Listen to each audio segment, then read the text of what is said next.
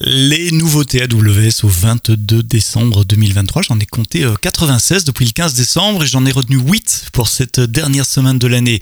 8 euh, qui sont d'intérêt pour les développeurs, les builders que vous êtes. Dans cet épisode, nous parlons de CloudWatch et de Lambda, de Cognito, de Code Catalyst, de réplication de système de fichiers ZFS, de la console mobile sur iPhone également et puis nous terminerons avec euh, du DNS sur HTTPS et d'une nouvelle région AWS au Canada.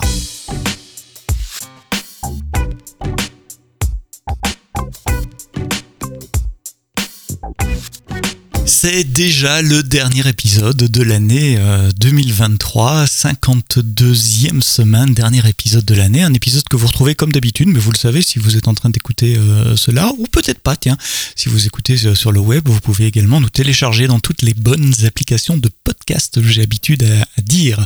Alors c'est quoi les bonnes? Bah, C'est celles qui, ont, qui ont le podcast AWS en français, entre autres évidemment Amazon Music, Deezer, Spotify, Google Podcast, et euh, Apple Podcast. C'est là qu'il y a le plus de, downloads d'ailleurs euh, sur les différentes plateformes de podcast. Après le, web, vous êtes encore nombreux à nous écouter sur la page web. Merci de nous mettre entre vos deux oreilles, même pendant cette période de, vacances et de, de, fin d'année.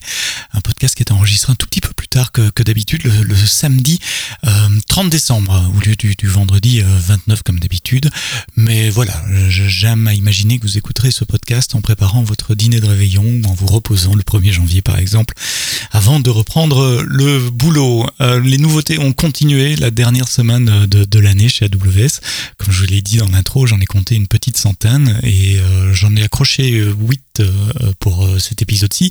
Il y en a beaucoup qui sont des, extensions régionales. Hein. Cette semaine, tel service est disponible dans telle nouvelle région, etc. Alors ça peut être important évidemment, mais je pas le temps de tous les passer en revue euh, toutes les semaines et je me concentre, comme vous le savez, sur les euh, nouveautés qui concernent les builders, les gens qui ont les mains euh, sur la console et sur le clavier, qui font des choses, qui codent, des DevOps, des, des Ops, des ingénieurs data par exemple. Et je commente avec, avec les devs, avec ce service qui s'appelle Amazon Code Catalyst. Vous savez, il y a eu un épisode, je crois que c'était au mois d'avril, sur ce nouveau service qui permet très facilement de créer des environnements de développement avec des chaînes d'intégration continue, avec des, des environnements de, développement dans le cloud également.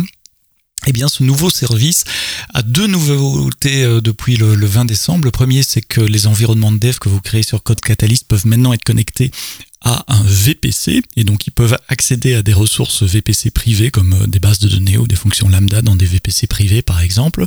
Et puis ils supportent SSH également, ce qui vous permet de connecter des IDE qui sont pas nécessairement supportés par Code Catalyst, ce qui vous permet aussi de simplifier des transferts de fichiers avant de vous y passer par S3. Vous savez, depuis votre laptop vous envoyez sur S3 et puis de l'environnement euh, Code Catalyst récupéré depuis S3 ou un autre service de, partage. Ben maintenant vous pouvez directement euh, faire un SSH sur vos environnements de dev dans Code Catalyst. Donc si vous utilisez Code Catalyst, la mise à disposition des euh, environnements de dev dans les VPC privés et le support de SSH. Une nouveauté qui concerne Amazon CloudWatch et je comprends pas pourquoi c'est pas arrivé plus tôt. Ça fait des années que vous étiez en train de demander cette euh, possibilité dans Amazon CloudWatch. CloudWatch, vous savez, c'est un service entièrement monitoré qui vous permet de, monitorer euh, vos données, euh, de collecter vos données, de générer des alarmes notamment et de déclencher des traitements quand des alarmes arrivent. Alors à la base, il y a plusieurs années, le traitement essentiel c'était de pouvoir euh, bah, générer un, un événement d'autoscaling par exemple, d'une flotte d'instances pour ajouter des instances ou terminer des instances en fonction de vos besoins. Depuis longtemps, CloudWatch peut également poster des messages sur SQS SNS et bien maintenant, CloudWatch, les alarmes CloudWatch peuvent déclencher une fonction lambda. Ouais, ça veut dire que quand l'alarme euh, change d'état, donc qu'elle passe du mode non-alarme au mode alarme ou vice-versa, bien vous pouvez définir une fonction lambda qui va être appelée et donc euh, ainsi euh, définir des traitements pour réagir à cette alarme enfin. Et dans la même veine, quelque chose qu'on attendait depuis plusieurs années, c'est Amazon Cognito User Pool. Vous savez, c'est la partie de Cognito qui vous... C'est un identity provider. Ça vous permet de définir des, identités, des groupes, euh, de définir des flows de login euh, pour vos applications. Vous intégrez extrêmement simplement. C'est un provider qui est OAuth 2.0 euh, compliant, qui intègre également un client pour être fédéré avec des logins with Google, with Apple, with Facebook, etc. Bref, Cognito User Pool supporte maintenant la possibilité de personnaliser les access tokens. Et là aussi, je lève les bras, je dis ouais, ça fait euh, très longtemps que, les développeurs demandaient ça. Concrètement, ça veut dire quoi? Ça veut dire que une fois que, que votre utilisateur est authentifié sur Cognito User Pool, il retourne deux tokens GWT, un identity token et un access token. Typiquement, dans un access token, c'est là que vous allez mettre des claims euh, en termes GWT. Donc c'est là que vous allez pouvoir mettre euh, le, le, scope finalement, les, ce à quoi vous autorisez l'utilisateur qui s'est identifié. Il est autorisé à lire ceci, à écrire cela, etc. Donc ça se fait sous la forme de scope et de claim euh, dans, dans l'aspect JWT 2 et euh, jusqu'à présent, vous ne pouviez pas customiser euh, ces claims. Et eh bien maintenant, vous pouvez le faire. Comment ça marche? Vous devez activer le mode Advanced Security euh, dans Cognito User Pool. Vous devez définir une fonction lambda qui va être appelée avant de générer les tokens. la fonction va recevoir en paramètre les tokens tels que Cognito souhaite les générer et vous répondez avec la même chose plus votre réponse à vous. Et donc dans la fonction lambda, ça vous permet de, rajouter des claims, de rajouter des scopes ou éventuellement d'en effacer également, de supprimer, de nettoyer ce qui n'est pas nécessaire.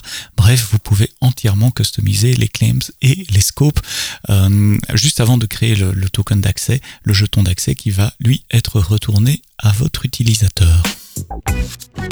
Si vous utilisez la console mobile et spécifiquement sur iPhone, mettez à jour la dernière version euh, parce qu'elle a eu un revamp, elle a eu une grosse mise à jour. Alors euh, déjà qu'il y avait Amazon Q dedans depuis euh, quelques semaines, donc je peux poser des questions à Amazon Q dans la console. Il y a Cloud Shell également, donc si vous avez besoin d'un terminal Linux rapidement quand vous êtes sur votre iPhone en rue, eh bien vous pouvez accéder à Cloud Shell depuis l'application iPhone. Et puis traditionnellement, elle n'avait que deux trois services, un EC2, RDS, S3. maintenant, elle a une une palanquée de services, enfin 10-15 services à vue de nez, je démarre la console. Elle s'authentifie avec euh, Face ID, après avoir rentré la première fois évidemment son, son, son password et son euh, one-time password. Euh, donc ça c'est bien aussi. Et puis dans les services, ben, on en trouve ben, C2, je vous l'ai dit, RDS, DynamoDB, ECS, CloudWatch, CloudTrail, CloudShell, CloudFormation, API Gateway, Elastic Beanstalk, Health, IAM, Lambda, OpsWork, RDS, Route 53, S3, SQS et les VPC. Attention, vous n'avez pas tous les fonctionnalités de la console web. Hein. c'est essentiellement pour la consultation des actions rapides. Vous pouvez faire un start, stop, terminer d'une instance C2 par exemple, mais vous pouvez pas en créer une nouvelle. C'est pas typiquement le genre de, choses qu'on a besoin de faire sur son euh, euh, téléphone. C'est plutôt pour des consultations rapides, de métriques, un redémarrage rapide d'un service, enfin d'une instance C2 par exemple. Ça, c'est plutôt les cas d'utilisation qui sont supportés. Sur l'écran d'accueil, il y a aussi un peu le dashboard, le même que sur la, console web où on voit ses, alarmes euh, CloudWatch, on voit son statut d'AWS on voit euh, sa facture prévue pour la fin du mois euh, et on peut customiser et euh, voir les, détails également. Donc c'est super pratique. Parfois il y a même des liens qui ramènent sur la console web en single sign-on. Donc on est redirigé sur la console web pour une expérience plus complète sans devoir se réauthentifier. c'est très pratique si vous avez un compte AWS. Vous installez la console AWS pour votre iPhone. ZFS, un système de fichiers ultra performant. Euh, je ne vais pas faire la, pub de, ZFS ici, mais euh, il est supporté en service entièrement managé par Amazon FSX pour OpenZFS. Et il y a une nouvelle fonctionnalité qui est la capacité de répliquer un snapshot. Donc un snapshot, c'est une copie binaire au niveau de bloc de votre fichier. Donc c'est l'état de votre file system à un moment donné. Euh, les snapshots sont incrémentaux, un peu comme les snapshots de, BS également. Donc chaque snapshot ne contient que le delta par rapport au snapshot précédent. Et vous pouvez envoyer un snapshot d'un file system à un autre et euh, recouvrir, récupérer un file system à partir d'un snapshot, ce qui est très rapide, plus rapide qu'un backup, puisqu'il ne faut pas traverser toute la hiérarchie de fichiers, par exemple. Ça, se joue au niveau des, blocs du, du, file system. Eh bien, maintenant, les snapshots ZFS que vous prenez sur Amazon FSX, vous pouvez les envoyer sur un autre compte ou euh, dans une autre région. Et c'est super pratique pour faire du scaloid, par exemple. Imaginez des, des groupes de gens euh, d'État, par exemple, qui doivent travailler sur le même dataset vous pouvez les partager entre des comptes AWS ou des régions AWS euh, différentes. Vous pouvez également, euh, c'est quoi l'autre cas d'utilisation? Ah oui, oui, c'est la compliance. Imaginez que vous deviez avoir une, un backup donc dans un autre compte, dans une autre région, avoir un pardon, pas un backup, un disaster recovery, donc un environnement où vous êtes capable de repartir avec des données de prod très rapidement.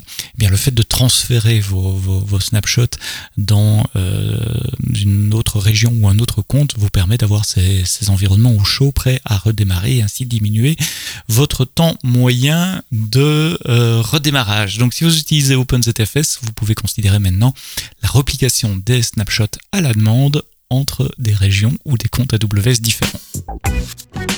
Le DNS, cette pièce indispensable de l'infrastructure euh, Internet mondiale qui vous permet de résoudre donc des noms de domaine en adresse IP V4 ou V6. DNS conçu dans les années 80, euh, pas très sécurisé, facilement euh, spoofable, j'ai pas d'autre nom en français, excusez-moi si, vous m'écoutez euh, au, Canada notamment, mais il est facile de berner en donnant des fausses réponses et vos fournisseurs internet font ça pour certains sites web de Pirate Bay est l'exemple le plus connu. Si vous essayez d'aller sur ce, site historique de, partage de fichiers audio et vidéo, euh, il y a beaucoup d'ISP, beaucoup de fournisseurs Internet qui, vous renvoient un, faux nom, enfin une fausse adresse IP pour que vous ne puissiez pas atteindre euh, ce site web-là. Le trafic étant clair également, ça se passe par UDP. Donc pour plus de sécurité, on a développé, enfin la communauté a développé il y a quelques années euh, DNS sur TLS et puis DNS sur HTTPS. Donc au lieu d'utiliser UDP comme moyen de transport entre votre client donc votre laptop, votre serveur,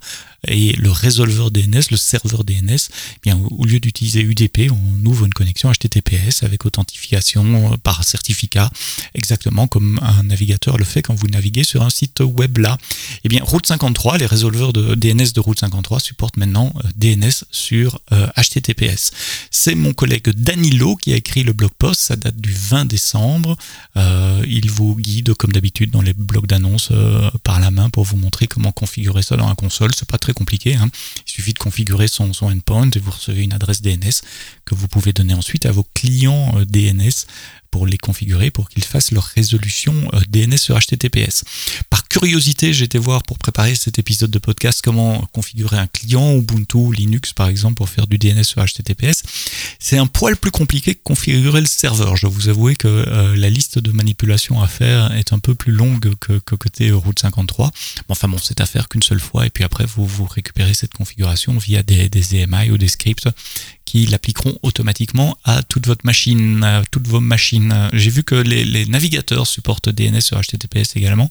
On peut configurer euh, Firefox par exemple. C'est le seul que j'ai regardé parce que c'est celui que j'utilise, mais probablement que les autres supportent ça également. Je vous laisse découvrir. Euh, dans Firefox, vous allez dans les, réglages réseau et vous pourrez trouver euh, ainsi la configuration de DNS sur HTTP pour plus de plus de sécurité et peut-être pour vous aider à rencontrer certains objectifs de conformité également de compliance. Et puis rapidement, une nouvelle région, c'est la 33e région qui vous amène trois zones de disponibilité en plus pour un total de 105 euh, zones de disponibilité. Elle s'appelle CA West One, CA-West 1. C'est son nom euh, d'API en, en anglais français correct, c'est AWS Canada West euh, à Calgary, donc à l'ouest du Canada. C'est la deuxième région au Canada. Il y en avait euh, déjà une euh, à l'est, mais maintenant il y en a une à l'ouest, ce qui permet à nos clients canadiens, et je sais que vous êtes nombreux à nous écouter au Québec également, de pouvoir déployer des applications multi-régions tout en restant dans le pays pour des besoins de, conformité de nouveau et d'atteindre ainsi les 5 9 de disponibilité, 99,999 puisque c'est pour atteindre ce chiffre-là, il faut déployer non pas sur plusieurs zones de disponibilité, mais bien sur plusieurs euh, régions. Je vous ai écrit le blog post, je vous liste euh, tous les services disponibles. Euh, il y en a 70 qui ont été disponibles la première journée le 20 décembre. Il y en a qui ont été encore rajoutés depuis, donc il y a plus de 70 services qui sont disponibles sur cette région-là. Et pour une fois, j'ai pu écrire un blog post en anglais et en français, puisque publie des informations pour le Canada, on les publie dans les deux langues et c'est bien normal. Voilà, c'est la fin de ce tout dernier épisode du podcast AWS en français euh, de cette année. On enchaînera la semaine prochaine si tout va bien. Je l'ai pas encore enregistré, c'est rare ça que j'enregistre euh, vraiment juste avant de, publier. Mais donc je vous annonce pas tiens ce que c'est parce qu'on ne sait jamais, ça pourrait changer. Mais normalement ça sera le retour d'expérience d'un client qui a un site internet euh, bien connu et très très visité et on parlera de leur architecture ensemble. Ça sera vendredi prochain. De tête c'est le 5 janvier et ça sera l'épisode 199 et on va fêter d'ailleurs en 2024 les, le 200e épisode du podcast et les 5 ans euh, d'existence du podcast AWS en français. Merci à vous pour votre fidélité de nous avoir suivis et suivis depuis le début. Rendez-vous la semaine prochaine, passez de bonnes fêtes de fin d'année. Je vous souhaite le meilleur pour l'année 2024. Rendez-vous la semaine prochaine vendredi et d'ici là, quoi que vous codiez, codez-le bien.